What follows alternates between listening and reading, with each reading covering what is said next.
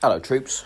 Welcome back to the Granite Zero podcast. This is a bonus episode as I was put onto Will Everett's Instagram Live. We talked all things mental health, how I dealt with my issues, etc., etc., etc. But before we kick off, what I want to quickly talk about, obviously, infusion CBD. Now, CBD is scientifically proven to help with all things to do with your mind and your body, whether it's aches and pains within your muscles and joints, or whether it's a series of different mental health issues such as depression, anxiety, PTSD, sleep disorders, the list goes on. Now, CBD is scientifically proven to help with all those, and the best in the country, in my opinion, Infusion CBD. Put in the promo code GRANITE15 at checkout to get 15% off. I honestly swear by it. I use it. I use the muscle rub. I also use the drops. And I did have some of the jelly sweets, which phew, so Moorish, delicious. But also, just released and now going to be one of the sponsors of the show, might I add, comes from myself. Now, go to Amazon and type in Granite Zero, and that is where you'll find the biography of myself. That is Granite Zero.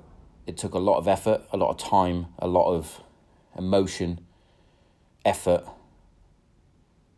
and I'm so proud of myself uh, for the first time in a long time. And it's out there for everybody to read. So you can get it on ebook as a Kindle format, or you can get the paperback. Um, so yeah, Granite Zero is sponsored by Granite Zero, the biography of Sean Thompson. So make sure you check it out.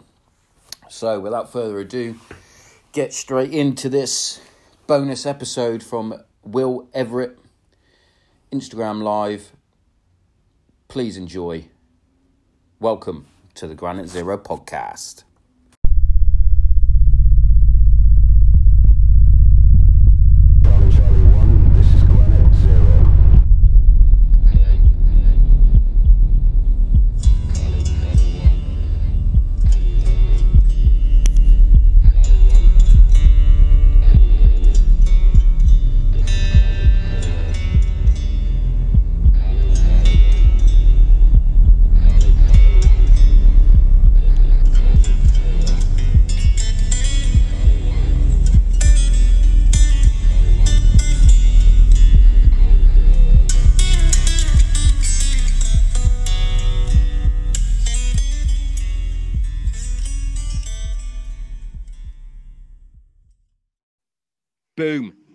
Troops. Tomo here. I'm just about to jump on a Instagram live podcast with um, Will Everett, and Will is an amazing, amazing guy. He does a lot in terms of um, mental health, uh, mental health support, all that sort of thing. So it's going to be a decent, decent chat. So what I'm going to do is I'm going to start off quick ten minutes, um, going through what's been happening in the world of Granite Zero. Um, and then I'm going to hit record with Will and hopefully get his audio through onto uh, onto here. Could go wrong, but also could be fucking awesome. So fingers crossed on that one. But in terms of Granite Zero podcast, what is happening? As you guys know, within a few weeks, um, the Granite Zero book by uh, myself uh, will be coming out and it's taken a lot out of me in terms of um, going back through the long-term memory, um, remembering things um, from childhood that I don't mention within the story um, to protect um, family members, basically. Um, things that happen within my marriage that I haven't discussed either because I don't really want um, my dirty laundry aired for for the world to read, and I don't think it's fair on uh, Zero Alpha, the long-haired colonel. However, that being said, the rest of the book is very open, very honest, and is hundred percent real and hundred percent me.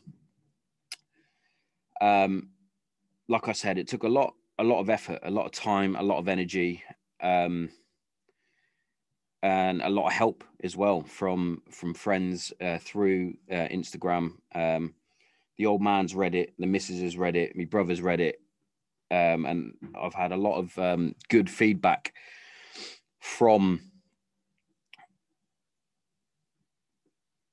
from those that have read it. So hopefully you all enjoy. Hopefully you all um, get a brief insight, brief touch into the world of of me and what made me me and what made me start Granite Zero.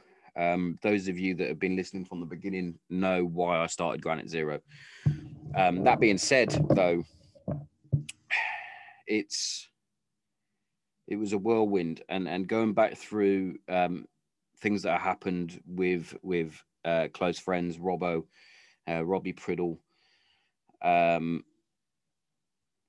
and the fact that I was dealing with it firsthand, not face to face, but through a radio, and and having to deal with those sorts of emotions. A lot of people don't understand um, how that can affect one person, but it does. Um, and also a lot of things. Why has it done that?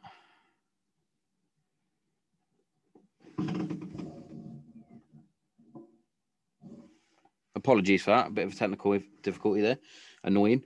Um, but, you know, a lot of other things um, from how I was as a teen, um, always wanting to get into fights, always wanting to do stupid things. Um, if I wasn't pulling girls, I was trying to have a fight, all those sorts of things. Idiotic um, things like I would have bruises on my face, hands, knuckles, um, just from being a, a bit of a scamp. Um, but that being said, you know, all those sort of things help make me be me. Um, but it goes into a lot, into a lot of detail in in terms of what happened inside my head and and why I started developing um, depression, anxiety. Um, the reason why the therapist diagnosed me with PTSD and, and a lot of other things. Um, it also takes you through what it's like being in the Air Force Regiment, you know, the most hated regiment in, in the entire military. A lot of people think we don't do stuff. A lot of people um, believe that we're pretty much shit, but it's not the case, you know. And it also highlights what it's like on tour when there's not a lot happening, when you're in that state of readiness, that state of always needing to go, always needing to do something, and, and then it doesn't happen. And you've got all this stuff that is just built up and you haven't released it. Um, how decompression is a load of shit, really. Um, and a lot of things like that. So, fingers crossed um, you enjoy the book. It'll be out soon, and it's going to be uh, Granite Zero by myself, you know, Sean Thompson. So hopefully you enjoy it. Also, coming up in a few weeks, we've got um, an army and NHS nurse coming on the show. Um, a former, uh, not former, a active member of the uh, police force um, coming on and discussing uh, different things within within the police force, and a Dr. Mark Gordon coming on, uh, who has been on on Rogan, and I believe that he and myself and Inner Armour and and that we we have touched on something that the UK military do that needs to be stamped out, and that is pretty much shrugging off anything to do with mental health issues, anything to do with with the military and having having these sort of depressions, anxieties, and things like that. Um, something that they do that they shouldn't do, and I will be touching on that sort of stuff. And and you know, I'm very passionate about it because because I have how I was treated when I was told I had depression, I had um, anxiety, PTSD, and things like that. I was ridiculed, I was knocked down, I was beaten up you know, mentally, not physically, because, you know, solid. But um, in terms of growth, in terms of the message that I'm trying to send, you know, I'm passionate about it, and I'll fight to the to the end. Um, and that is something that is going to happen, and that is something that is it's something that will be addressed within the military, especially in in the UK military and from our boys across the pond. You know, there's a lot going on, that a lot being done that isn't then, you know, moved into into military avenues. And I've only got a small voice, but there are others that have got a larger voice. Hopefully, we can get connected and uh, get it smashed out. But anyway, let's see if um, Will is ready for me, and uh, we'll crack on. Right, here we go. Tomo's here, so he will be in shortly. Just request to join, mate. Hey, how's it going? Hey, I'm all good, brother. Yourself? Hey, Midday on a Sunday, Sunday bright sunny day. It's a good day. mate, it's lovely outside. Fucking Yeah. freezing in the shed, but it's lovely outside. In the shed now, I am, mate. Escaping, escaping into your your man's zone. Yeah, Yeah, you shed. got it, mate. You got it. This is um my little sanctuary away from the wife and kids. Yeah, good for you, mate. Good for you. How you been anyway?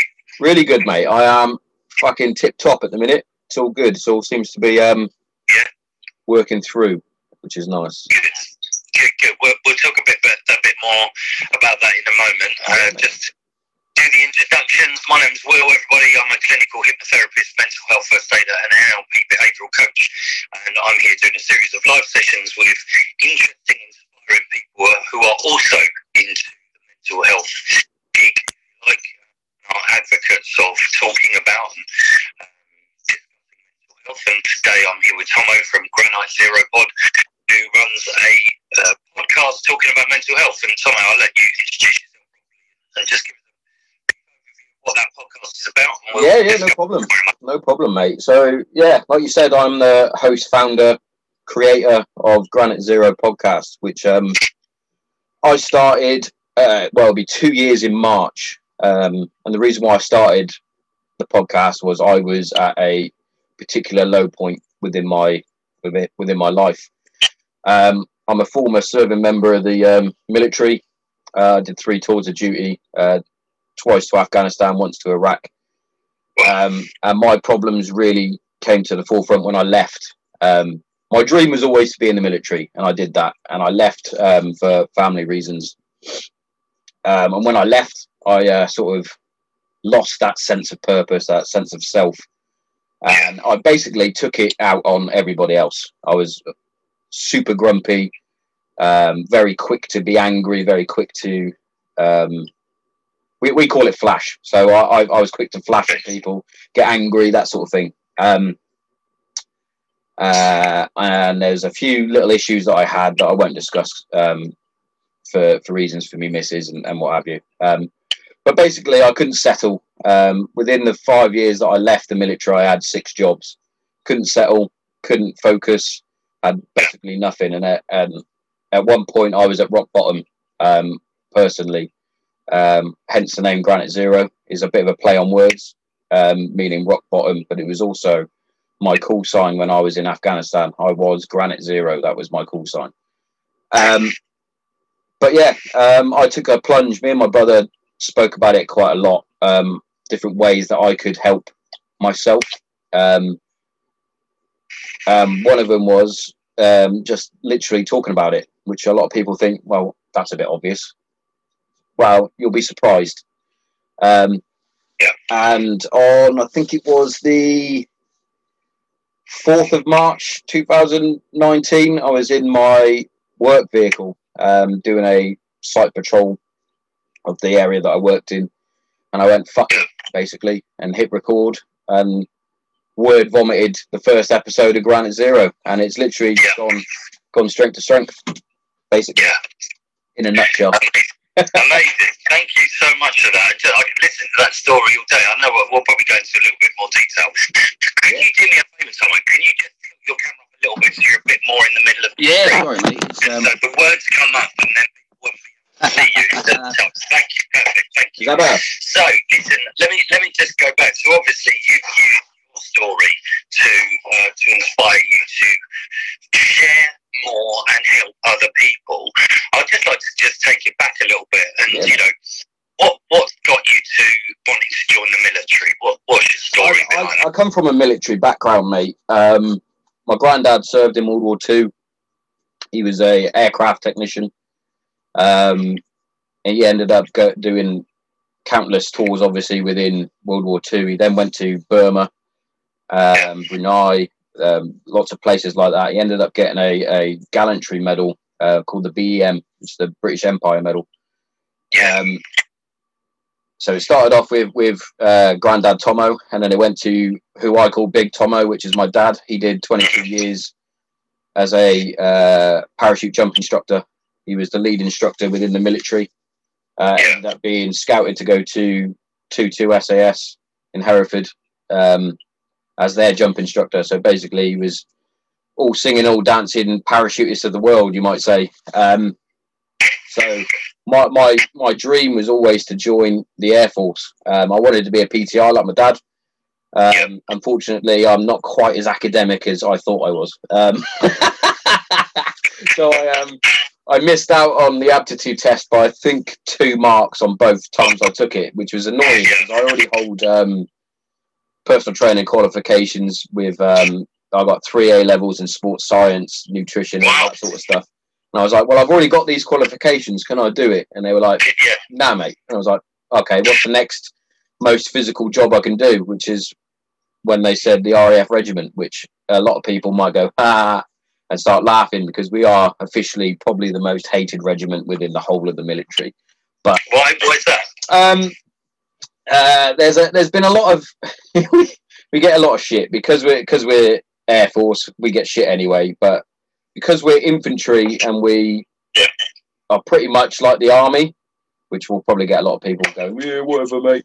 Yeah, um, we we like we talk we act we are virtually identical to any other infantry unit apart from we wear a different cap badge. Um, and there was a viral video that went round of one of our um, instructors doing this stupid video where he talks about a thing called the five mile of death which everyone goes ha the five mile of death. Um, basically it's a lot harder than it sounds. Um, and then he says something along the lines of you can go toe to toe with the paras and the marines and the bar and all this. So through military banter and things like that um, and a lot of t- a lot of the time a lot of other units don't realize what the RAF regiment does and what such a good job we do for example when they are on camp there's limited rocket attacks on the camp and things like that because we go out and we perform to the best of our ability to stop these sort of attacks but Yeah. it gets overlooked. You know what I mean? Um, so yeah, uh, January sixth, two thousand eight, I took the plunge, took the oath, and join the uh, RAF regiment. amazing. That's amazing. Continuing the tradition.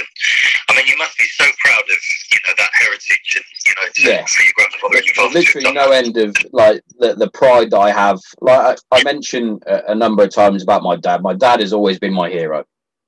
As much as um, with well, if you put me and my dad in the same room, although he's taller than me, you'd go, "You're the same fucking person." We talk the same, we act the same, we have the same mannerisms. I'm even starting to wear fucking stupid spectacles to and things like that. Um, but yeah, we're we're very much uh, very much alike. Um, but yeah, he's he's my hero, always has been. Unfortunately, I never met my granddad. Unfortunately, Yeah. um, which is a crazy story in itself. Um, my granddad passed away on the seventh of March, nineteen eighty-five, I believe, and I was born on the seventh of March, nineteen eighty-seven. So a lot Oh of wow! a lot of my family like go, oh, you must be in reincarnation or something. It's like, well, if I believed in that sort of thing, I'd, I'd go with it. But Yeah, yeah, that's exactly what I was thinking. Exactly what I was thinking.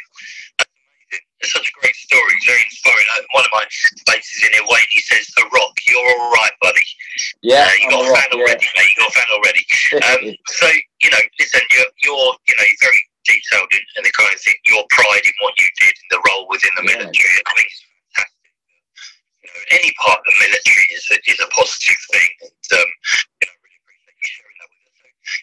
So, let's let's move on a little bit. So military life came to an end. What made you decide to uh, stop in the military? Well, so basically, what what happened was I did um I did three tours of duty, like I said. Um, I went to Iraq Yeah. in 2009. Then, pretty much a year later, I was in Kandahar in Afghanistan. Then, pretty much a year after that, I was in Bastion in Helmand Province. So it was like almost back to back to back, um, with very little time with uh, my wife at the time, um, and my and my new eldest born child at that moment. 2011, she was born. Um, so as I was going through pre-deployment, I was like, I don't think I'll be able to do this again, um, because, and I was completely right when I said it. Um, so I made the decision. I said to my missus, "That is it." I went because the missus was a bit. She was getting very depressed and uh, very homesick. I was used to it. You know, I moved away at 20 years old. I was used to being away from home. She wasn't. She's very family oriented. so when you were there? Then where was she? Um, so when I was when I was on tour, the first two times she was at home with her mum and dad. Um, after our, my second tour, we got married. Um, she moved into married Yeah. quarters. So Right. Okay. when when I was on pre-deployment and getting ready to deploy, and then when I deployed, she would go home because she couldn't be in the house on her own. She didn't like it. She too far away from mum and dad, too far away from her family. She's a very close knit family, and I could see the decline in, in in my misses, and I was like, I can't do that to to you again. We need to have a conversation about it and make a decision. So I made the decision. I was like, no, that's it. It- It's time. It's time to put family first. I've done my dream. Um, as short-lived as, as it was in terms of how what I wanted to uh, to go within the military, I wanted to do the full full service, as did my dad and granddad. But you know, Yeah. things change, and you have to adapt and overcome and, and, and try and deal with it. Um, so I completed the uh, the tour, and then seventh of no seventeenth of September two thousand thirteen was my last day of service. So I came out after five and a half years. Um, and basically, what happened was when I went away on tour, my daughter was one, um, still very much a toddler, um, still very much baby like. I came home after doing more or less seven months on tour.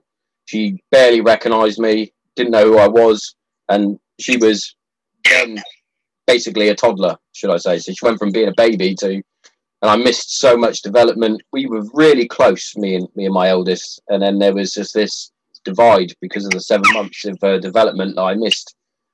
Um, Yeah. and thankfully, I did take the plunge and do the seven clicks, as it's known, and and leave the military because pretty much as soon as I we landed, they were getting ready to redeploy and go back out again.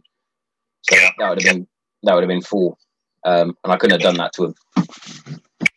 I mean, it sounds like that you, you made the right decision for the right reason. You know, it's Yeah. no one's, no one's going to even question that, I'm sure. And you got to put your family first, haven't you? And, and imagine if you'd gone again, Yeah, you already felt disconnected. I mean, it would have been so much more. And, could, and I'm assuming now everything is everything's all right, and you've got a good relationship. Oh yeah, yeah. Me, both, both, um, both daughters. They're like, it, I always say it's like arguing with a miniature version of myself. They've got a lot of, um, a lot of daddy's attributes, should we say? Uh, good way of putting yeah, it. a good way. They're, they're, they're- to be fair, I wouldn't change it. Wouldn't change a thing about them. They are perfect in my Yeah. eyes. But yeah, they do rub me up the wrong way sometimes. They got dreams to go into the military, or No, no. Um, I try and sow the seeds because I, I, I know how how clever they are as well. So I'm like, they could go off, they could they could do university, they could become an officer, they could become a pilot, for example. Because no role is um is closed now for for girls. Uh, Girls can do any role. Um, within the military, and I try and sow the seeds. The missus shoots it down straight away. None of my kids are going in. It's like fucking hell. Got to, we've got to have someone in to do the uh, keep the family tradition going. yeah, Yeah, I don't, I don't see it. You never know. It might change. It might change. you just have to wait for grandchildren. Yeah, yeah, exactly. So obviously, you know, you shared, um, you know, that that first part of the journey. You said that it wasn't until after the military that you felt the mental health Yeah. stuff, if you like. What did you do when you left then? Obviously, you spent some, some So- well well earned family time, I'm Yeah, sure. well, but what I- happened? I was I was never like not without a job, put it that way. So I had a little bit of me time, you might say, looking for jobs and whatnot. Excuse me. I did um I did a close protection course first because, like most military guys, you think, especially infantry, I find. You think that you don't have the skills and things to do other jobs. Yeah. Apart from uh, kind of- apart from security work Yeah, close yeah, yeah, that sort of thing. So I went and did uh, a course called uh, Excellentia, which um, specialises in uh, like high profile business type um, close protection, working top level bankers, that sort of thing. Um, completed that. Have I used my CP license since? No, um, but it, I find it does look good on your CV. Put it that. way. Yeah, I can imagine. Any any other security job I've done, I've literally top trumped. I've gone. Look, I've got CP. Not going to get better than that in your little area. Yeah. Um, but again, like I said, I, I failed to settle. I didn't really have the the, the comradeship, the camaraderie, um, Yeah. the banter, you might say. Yeah. Um, a lot of civvies don't really understand military banter. Put it that way. Um, it's very dark, very unique, yes, I, you might uh, say. yeah, Um, I've noticed. Yeah. yeah. Um, so it, it's a bit like that. Um, and I, I failed to struggle, so I bounced from job to job up until not so much this job. The job I do now is pretty. I, I, I basically was told to settle by the missus, and I managed to work through it. But the job I had previously to that, I, I finally did um, put a bit of my CP work to use, where I did uh, surveillance. I did surveillance work for for insurance companies, basically spying on benefit cheats. Um, which was enjoyable. I bet that was really rewarding. It Wasn't was, yeah. Don't get me wrong. Some days were, were shit where you were just um, sat watching a door for eight hours and you're like, well, this was pointless. But other days were brilliant. Medical days were the best. Medical days when you'd follow them from their house, they get out as normal, stroll about, and then when they pull up to the medical, they get in a wheelchair and start like putting it all on thick. And then when they leave and you stop off at services and they get out and walk normally, it's brilliant. you have to, you have to obviously document that. Yeah, it's all on a, done. It's all done um, via like a like a normal handheld camera, and it's amazing how many times I was out in like the centre of London, and you just pull out your camera like like normal. You put it down by your hip, and you're just recording. And the amount of time people just walk past you, don't even notice you've got your camera out, and it's like, Yeah. like to be fair, in London you could just pull it up like normal, but like other other like little I little think I've, I've got a very limited knowledge of that kind of stuff, I guess. But from watching it on TV, some of them they're like quite blasé about it, aren't they? Quite like yeah yeah once they're out of where they need Oh, to where, be. yeah, where they when they think like that they're not they're being very- watched, they they they think they're like they can just go out. I followed a bloke to Thorpe Park once. That was fun. Managed to get to go on a, go on a few rides. It was a good time. Yeah, yeah, exactly. Yeah. All part of the job. Um, so, so what are you up to right now then? You know, So what- right now, I'm um, I'm a security site manager now. Um, so Okay. somehow I managed to wingle my way into a managerial role, which I was like, I don't know how this happened, but yeah, but nah. To be fair, I've, I've been on the site for a good couple of years. Um, I know the site like the back of my hand, and when my predecessor left, he basically said, "Look, I think that you should have this job. You need Yeah. to you need to go to that next step. You've you've been an officer for a couple of years. I can see you want more, etc., etc." So I sort of um, sat in his seat basically as soon as he left, which was, you know, fine by me. You know what I mean? Um, I was quite happy. Um, but yeah, in in sort of day to day life, oh, have we froze? Have we? Oh. Can be a bit of technical difficulties. Are you back? Mate, Yeah, sorry, I was just checking my signal. One second. Can you just stay there one moment? Yeah, Right. yeah, yeah. All good, mate. All good. Do, do, do, do.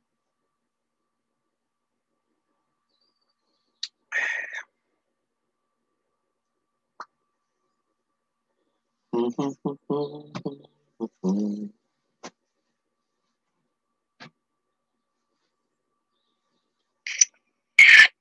This is going to work. Sorry about that. That's all right, mate. It's all good.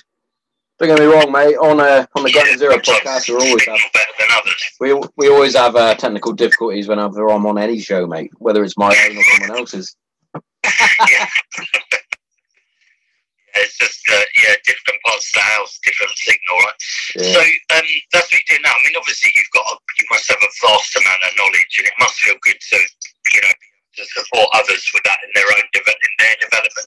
Yeah, I, I think so. And I'm, I've done, like I said, I've done pretty much every job within security as it is. I've obviously got the license for CP, done the officer Yeah. role, done C- CCTV, done surveillance work. So I've got like a, a vast knowledge within security. And I was, I was sort of getting to that stage where it's like, well, I need more now. I need to do more. Yeah. And that's when my missus like, can you just chill out a little bit? Like, because my feet get itchy. I'm like, I've got to do something. Yeah, yeah, Um, and that, that stems, that's my own sort of neurosis. That's my own sort of um, problems after leaving the military was I, I needed something to do.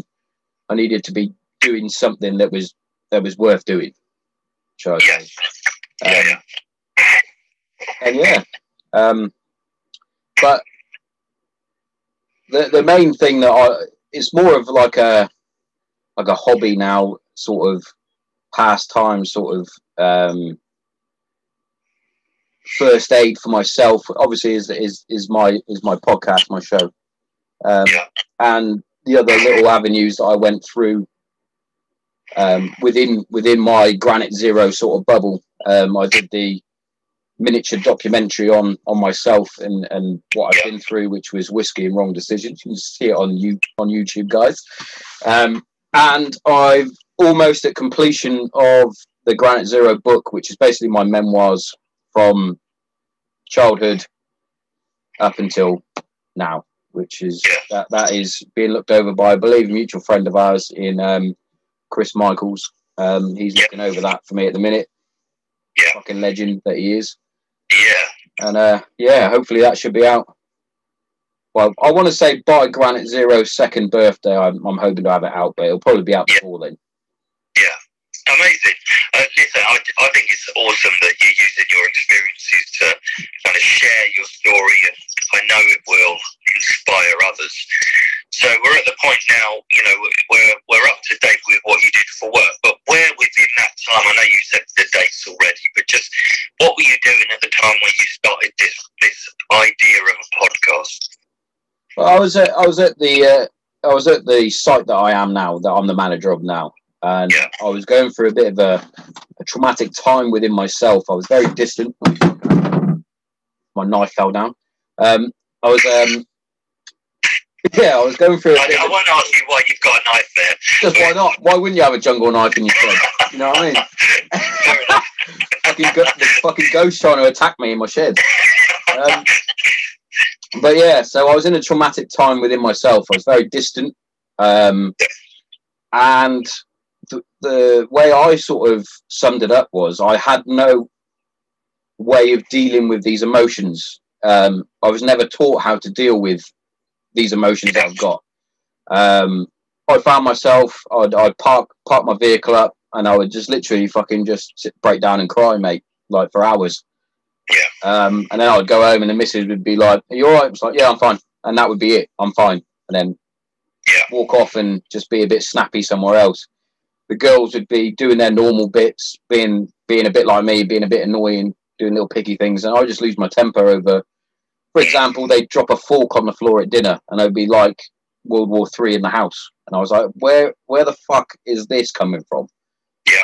And my missus would, would always be like, "There's something not right with you. You need to go and see the doctor." And I'd be like, "Fuck off! I don't need to see the doctor. I'm fine." And she's like, "No, you're not fine." And then it was always we. I always had that little thing in the back of my head about, um, like like I said, being in part of the most hated regiment. It's like, well, Yeah. I didn't see direct contact. I didn't see people having their legs blown off. I shouldn't be feeling like this. No chance. There can't be anything wrong with me. Right. It's not literally not until recently that I've actually discovered that it doesn't matter because everybody's fucking mind is different.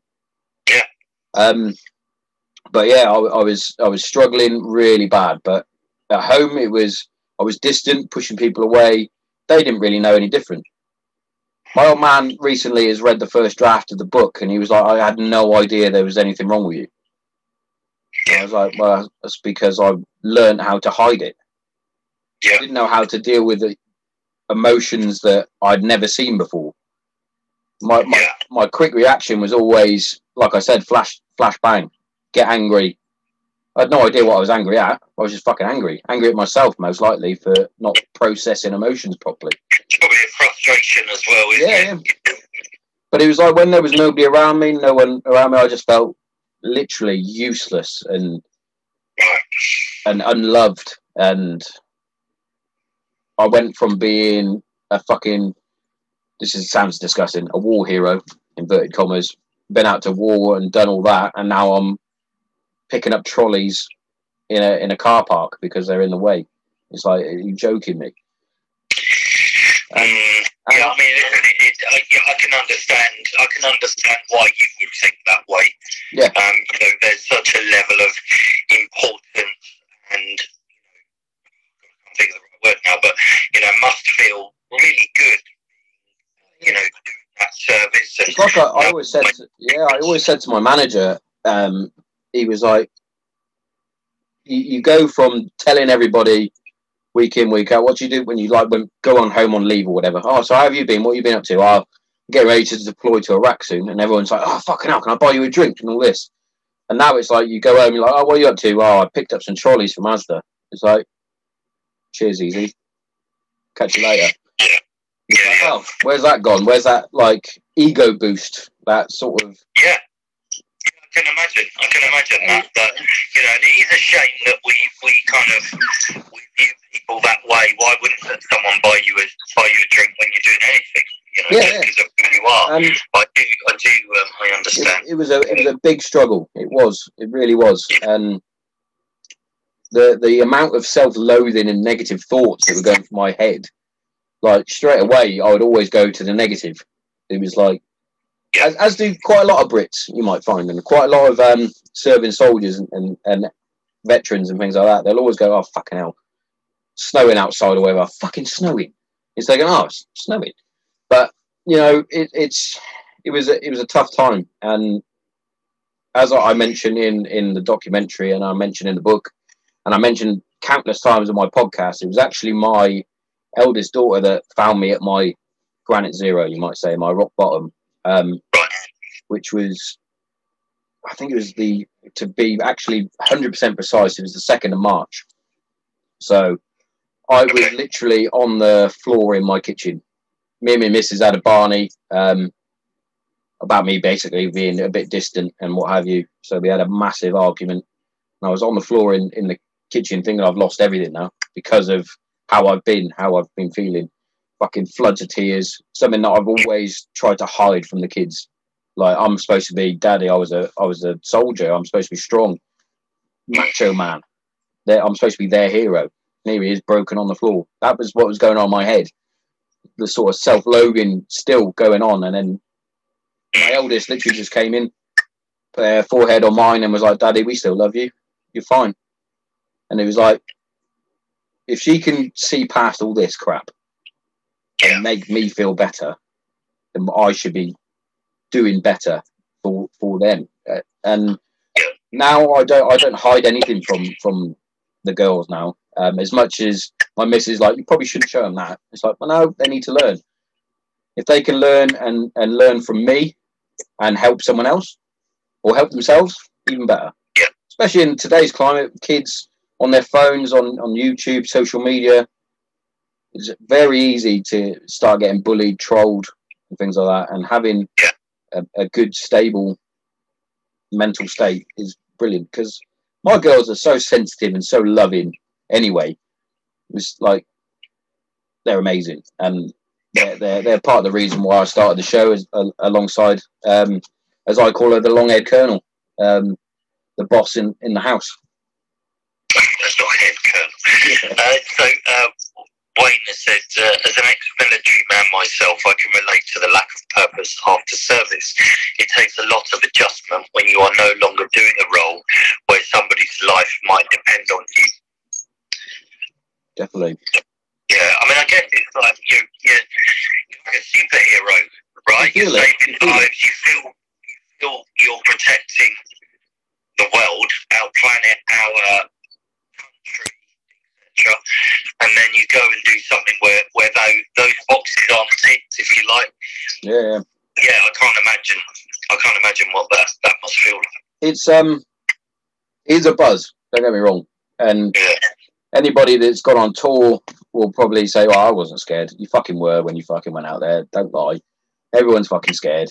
Um, and uh, I was I was- when I first went to therapy. Um, I spoke about it quite often, um, which was you go from you- you're in a state of heightened readiness all the time, especially if you're an infantryman that goes out on the ground all the time, um, especially the likes of the Paras, Marines, Rifles.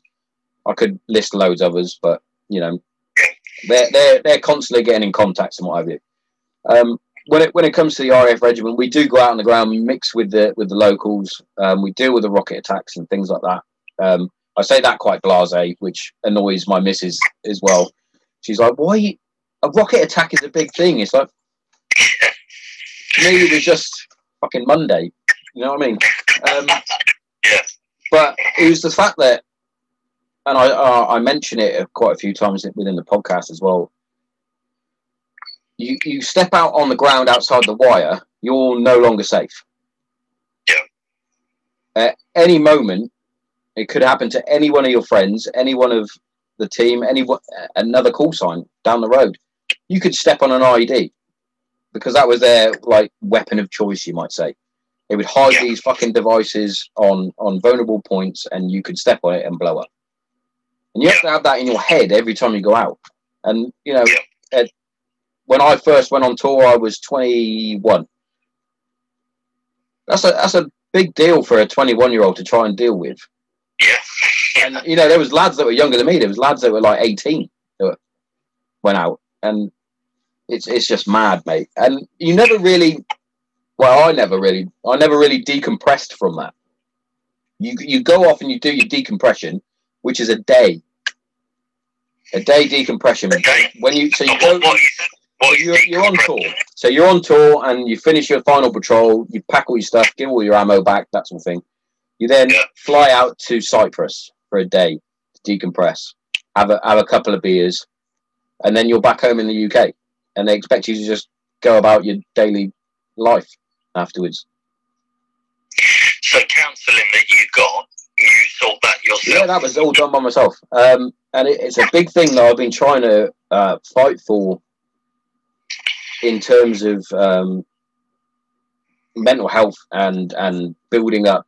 I call it the bat belt. Um, building up like a utility belt of, of different defenses for your for your mind. Um, one of the things that I am strongly um, attached to and, and a part of, and that is the inner armor coaching, um, which is done through positive psychology and post traumatic growth and, and all this sort of thing. 28 questions to help you. Um, but it basically it gives you Al McGregor, who is a fucking genius, who invented this this technique. Who I've had on my show quite a few times. Unfortunately, he's not on Instagram. He is on Twitter. You can find him at um, at Inner Armor UK. I think it's called on Twitter.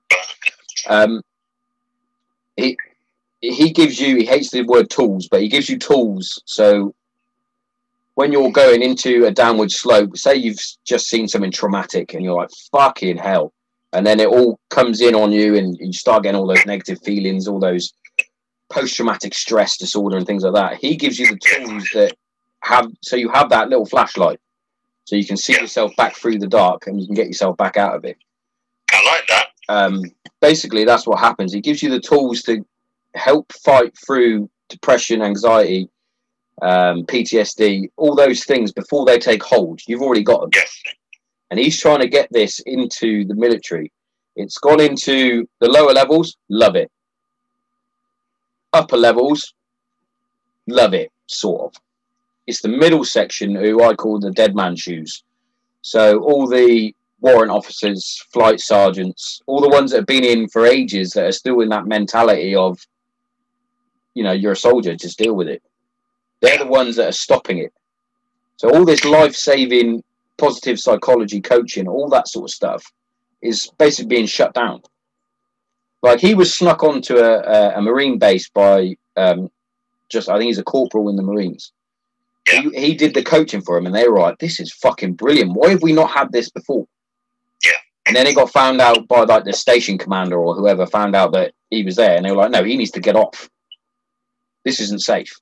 Because there's that what if factor. The what if it doesn't work for one person, and he Yeah. ends up taking his life, that sort of thing. I suppose that um, yeah, that's the, the danger that they probably foresaw. Yeah, the yeah. fact that I guess what they train you to, to do is psychologically build up a, a barrier. Yeah, it's- it's a lot of, uh, a lot of other- You have to break it down, don't Yeah, you? there's a lot of others that use like resi- um, resilience, like resistance sort of resilience training.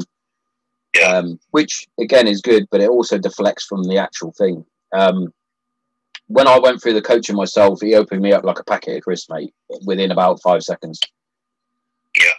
Um, I was saying things that I'd never spoke about before in my life. and uh, it, was- it was it was mad. And I went and actually did the actual um, the full on course. He did this over the over like this. He opened Yeah. me up, and I went and did the actual course. I was invited down, and I was um, with some very high ranking army official or, or army veterans, shall I say, because they're no longer serving. Um, full colonels. There was like blokes with MBEs, like all sorts, all around this table. There was even people from the Met Police that Yeah. uh, the lead, the leaders in uh, counter terrorism and all this, and he had us all, and it was like none of you are special. You've all got certain issues. But as a collective, you can you can all help each other through it, and and I was like, oh, like a like a battle buddy, battle buddy system. I check on Yeah. you, you check on him, he checks on, and it Yeah. like that, and that's how it worked. And I was like, this is brilliant. And every single one of us has said it was fantastic coaching, fantastic training, works wonders, Amazing. and it, and it, and it's like, why isn't there anything like this within even in America? They they they sort of shun it.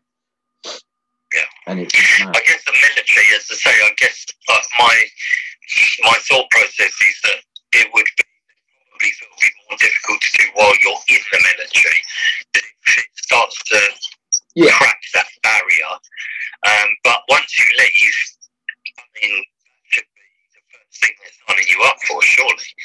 Yeah, exactly. And it, I mean, I, I believe they should do it during it, I believe so. I, I I understand why they might not want they, it. they, we have, or we have. I'm not serving anymore. They have um like a I can't remember what, what the acro- acronym actually means, but they have trim training. But they, you have like a handful on on a platoon or on a squadron or whatever. So you'll have like five, and it's like, well, what happens if they're all in in an incident themselves? Then we're, we're all fucked. Yeah, yeah. But it's like, why can't you just give everyone this training? It's not hard. Um, but yeah, it, it- is what it is. You know what I mean? Um, Yeah, and, Yeah. and, the, and the fight goes on, and it, and it's Yeah. the same thing with, within military, within um, the police, paramedics, especially now. Um, they're all Yeah. all for oh, we need to fight for the, the mental health and, and what have you. And it's like, yeah, you all say it.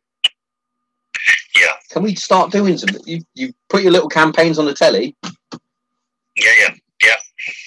Yeah, I mean, I, I um, I've spoken to quite a few people who have worked for the NHS and are working for the NHS, and it's a very, very, very stressful place. Yeah, I, I can't even imagine. you know, the military and the, and the police as well, any sort of service like that where, you know, you're protecting other people, you're putting your own life at risk in some form or another. It's a very stressful occupation. Definitely. And what are we doing? Well, it doesn't feel like we're doing much from what I get told. Yeah. Well, we we got we we did. We went out on our doorsteps and gave them a round of applause. Yeah, but exactly. I don't know why you're saying it because it's lovely, it's a nice gesture, but it's not solving the problem, is it? No, no, and and they're like like everybody keeps saying, they're very overstretched, very undermanned, Yeah. and they're not going to break. And it's the same with with uh, the police force as well. They never get a break. Yeah. Like to be fair, the military when we're not on tour, we're pretty much sat around having a massive break, basically. Um, but the police force, like if they if they see an incident or go to an incident and something drastically disgusting and they're all suffering, they basically have like a, a little chat. Are you all right? And speak to like someone like myself. I'll be like, yeah, I'm fine. Cheers. Yeah. Go crack on. Definitely not fine though. That's Yeah, going to yeah. affect you at some point. That little seed is going to start rotting. It's, it's there, yeah. It's there in the unconscious mind at the back of your head. It will come out in one way or another. Exactly. And Um, you know, in my experience, traumatic events, um, we can forget the details, but the effects of it are Definitely. still very, very much there. yeah, and that's that's the bad thing. And I think the police got a lot of shit over 2020, like how they dealt with the rioters and, and whatnot and what have you, and especially over in America as well. And, um, I spoke to another friend of both of ours with Eddie, and um, Yeah. and it was like the the lack of training that they've got is the main issue. Yeah. Like they keep going on about oh that they shoot first and all this. It's like well yeah because they haven't done a good conflict fucking management course or anything like that. So of course they're just gonna you're gonna run at me. Of course I'm gonna pull my gun at you. Yeah. Like, escalation of force and things like that. And yeah, me and Eddie when he was on on my podcast, we did a lot of stuff about conflict management and and, and what have you. But it's, it all comes down to the training. Um, Yeah. And especially when they when they stormed the Capitol, I've got a, a big thing about that that really got to me was how everyone was. This is taking a turn now on a on a mental health thing, but but when when they were all making it all uh, a racial thing, it's like it's not. It's a political thing. This they're storming it because of the for the political views, and they're like, yeah, but nobody nobody white got hurt. What do you want about that? The white lady got shot. There's video evidence of being shot, and they were like, well, she probably deserved it. She might have done. However, not one of them did fucking first aid straight away Yeah. because of a lack of training. Yeah. It was a first aider trying to get through, and they wouldn't let him through. But we digress. We love a tangent. Tomo Yeah. tangent. yeah, no, absolutely. I just, I really enjoy listening to you, mate. I, you know, and listening to you talk is really interesting, and um, you know, thank you for coming on. Um, anybody that's watching, thank you so much for joining us. If you've got any questions or comments or anything you want us to talk about, please put it into the chat. Um, and uh, I'll do our best to do it. I've not really been watching the chat too I haven't, much. mate. I've been, I've been sort of focusing. I've seen a few, a few waves pop up. So Yeah, yeah, I saw that. I saw that. Uh, anybody who's got anything they want us to talk about or any questions for So in the meantime, Tomo, so like, listen, where, where, I'm, I'm, you know, for our viewers, where do they find your podcast? How can they get to that podcast? what? the Granite Zero podcast is actually available on all podcast platforms. So everything from Apple, Spotify, Google, Anchor, um, the list goes on and on. Yeah.